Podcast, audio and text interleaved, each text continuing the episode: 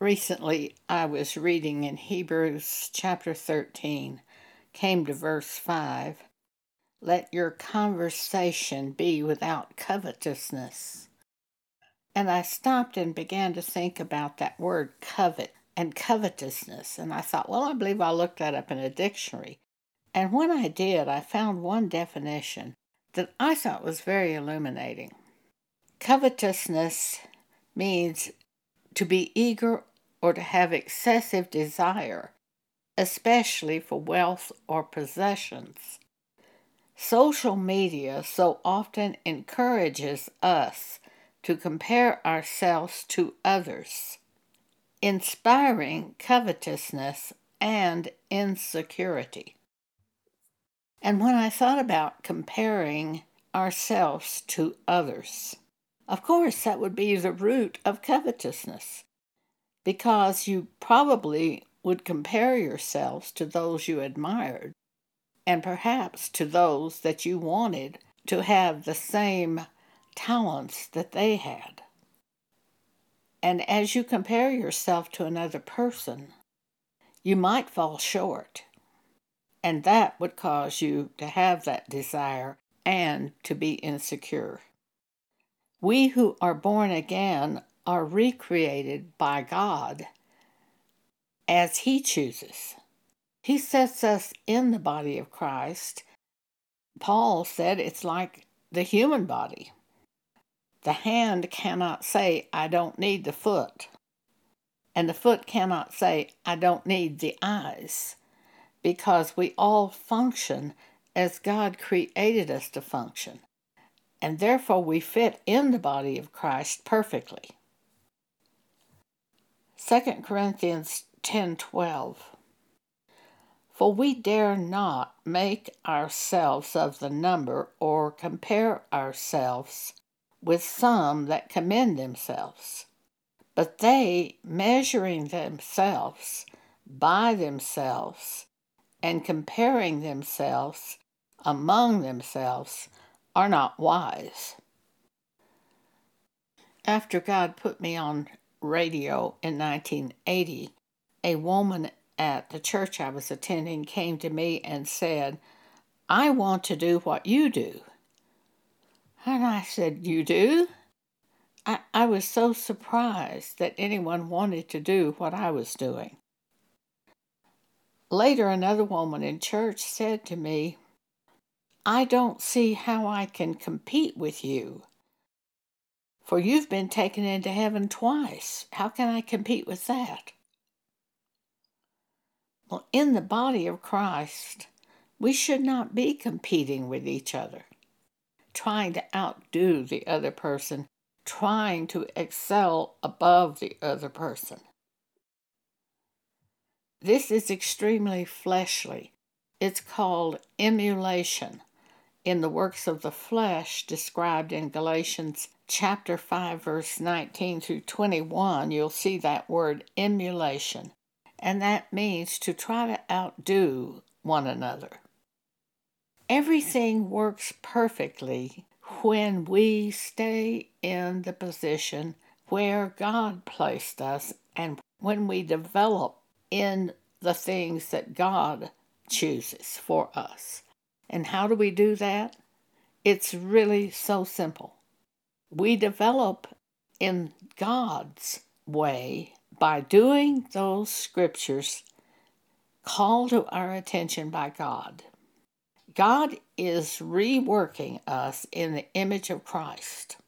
And every time we have a scripture brought to our attention and we stop and focus on that scripture, we are recreated into the image of Christ when we do that scripture. And we all have different scriptures called to our attention. As you're reading the Bible, there will be some scripture that really stands out to you. As you take that scripture and focus on it, God works His way into your life and creates you into what He wants you to be and the way He wants you to think at this specific point in time. I always think it is as if God has a special message for me when I see a scripture that stands out to me and I stop and I focus on that scripture and do that scripture, I know it is something God is working in my life.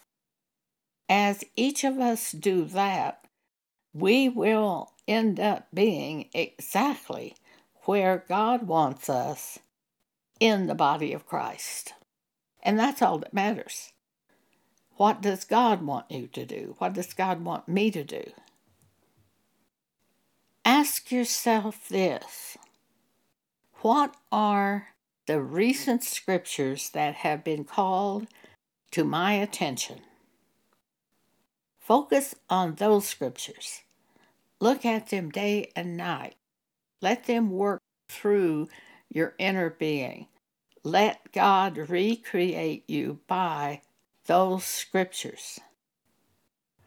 In Ephesians chapter 2 verse 10, the apostle Paul said, "For we are his workmanship, created in Christ Jesus, which is the word, unto good works, which God hath before ordained that we should walk in them."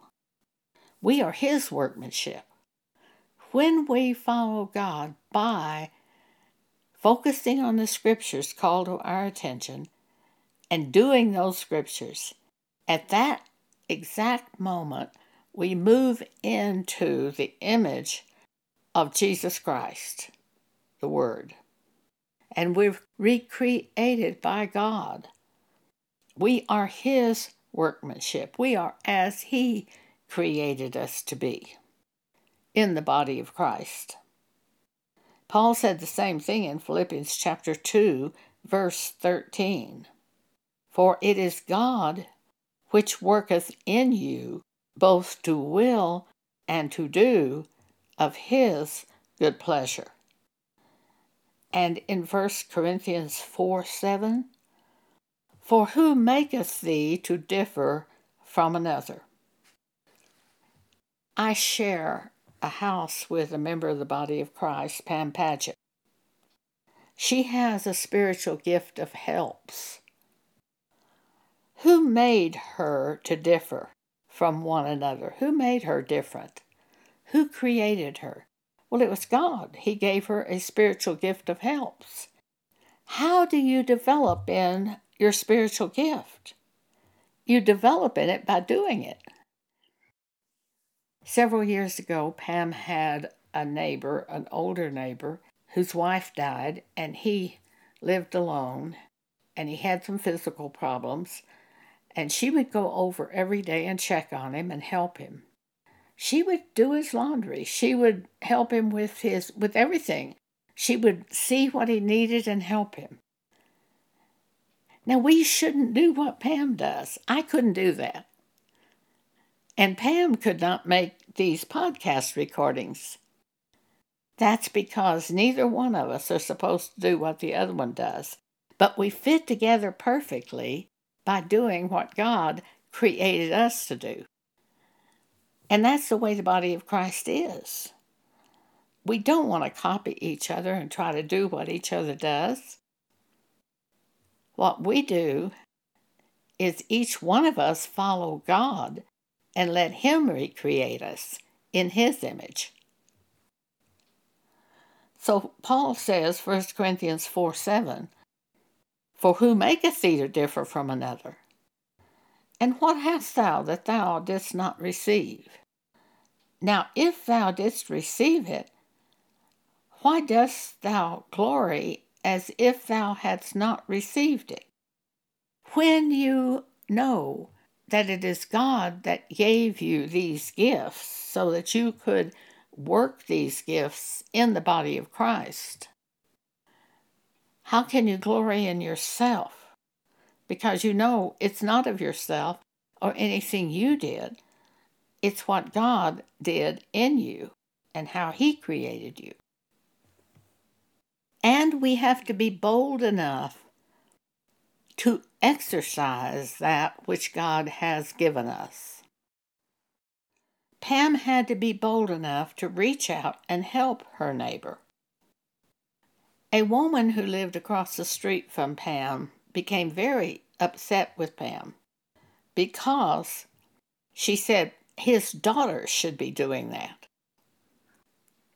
Often, when you do the gift that God has given you, someone will rise up to try to discourage you from doing that gift. So we must not let that happen. Often I'll have a thought come, oh, you do too much writing or you do too much speaking. That thought is the devil trying to stop me from doing what I'm supposed to do because I have a gift of exhortation. And I have a couple of scriptures that I've gone by for 40 years. One's in Hebrews 3, which says, Exhort one another daily. Daily.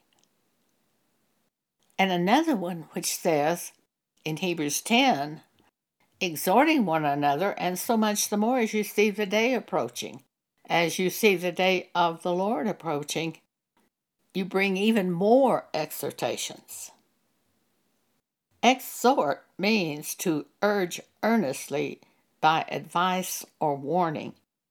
So when you have that gift, you really exercise it. And we have to have places where we learn to do these things. And we have to yield ourselves to doing these things. The first time God ever showed me a word of knowledge, I was in a prayer group that met in my neighborhood. The women were praying, and I heard look up. So I raised my head and looked up, and on the wall, I saw the outline of a body part. And I said to God, Now I know that's a part of the body, but I don't know which part. And I heard stomach. And I said, Oh, yeah, stomach. It's a stomach. And I remembered the old Pepto Bismol commercials of a stomach.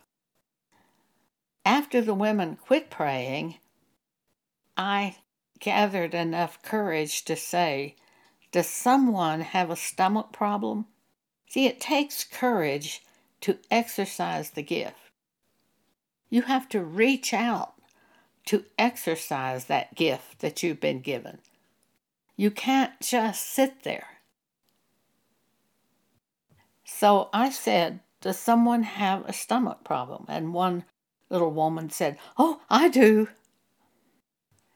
See, that willingness to speak, the willingness to go to your neighbor and help them if you have that type of gift the willingness to take that step of reaching out is important because that is where you are trained in the gift. We had a woman in our church group that frequently received word of knowledge, but she wouldn't share it. The reason I knew she received it but wouldn't share it is because when I mentioned something to her, she would say, I thought of that. See, she had God showing her, but she wouldn't share it. She just sat there. Well, it, it does no good at all if you won't share it. So I really tried to encourage her to share the thing that she heard from God. But for some reason, she just couldn't get it. But that's what we must do. I was in a Sunday school class, and our teacher always said, Does anyone have a word from the Lord? He opened the door for me to share what God had given me with the church. If we have a place like that where we have an opportunity to exercise the spiritual gift that we have been given. And we take that opportunity and step out and do it. Then we have an opportunity for God to develop us in whatever way He wants to develop us. But if you will just do a scripture, whatever the scripture is that you've seen, if you'll make that a focal point in your life for a period of time, until it gets established in you. It takes time for the Word of God to get established. First, you look at it and you think about it and you think of how it applies to you and you keep it before you day and night. And then you'll find that it begins to cause you to do the Word of God when it gets strong enough in you. And then at some point in time, it's established. And then there will be another scripture that you will be given. And you follow scripture by scripture by scripture. And you don't have to be concerned at all about being where God wants you because those scriptures take you where God wants you. And each of us have different scriptures called to our attention. And that's because we are being recreated by God. And there's nothing like this. There's nothing that is as exciting as being recreated by God, by the Word of God.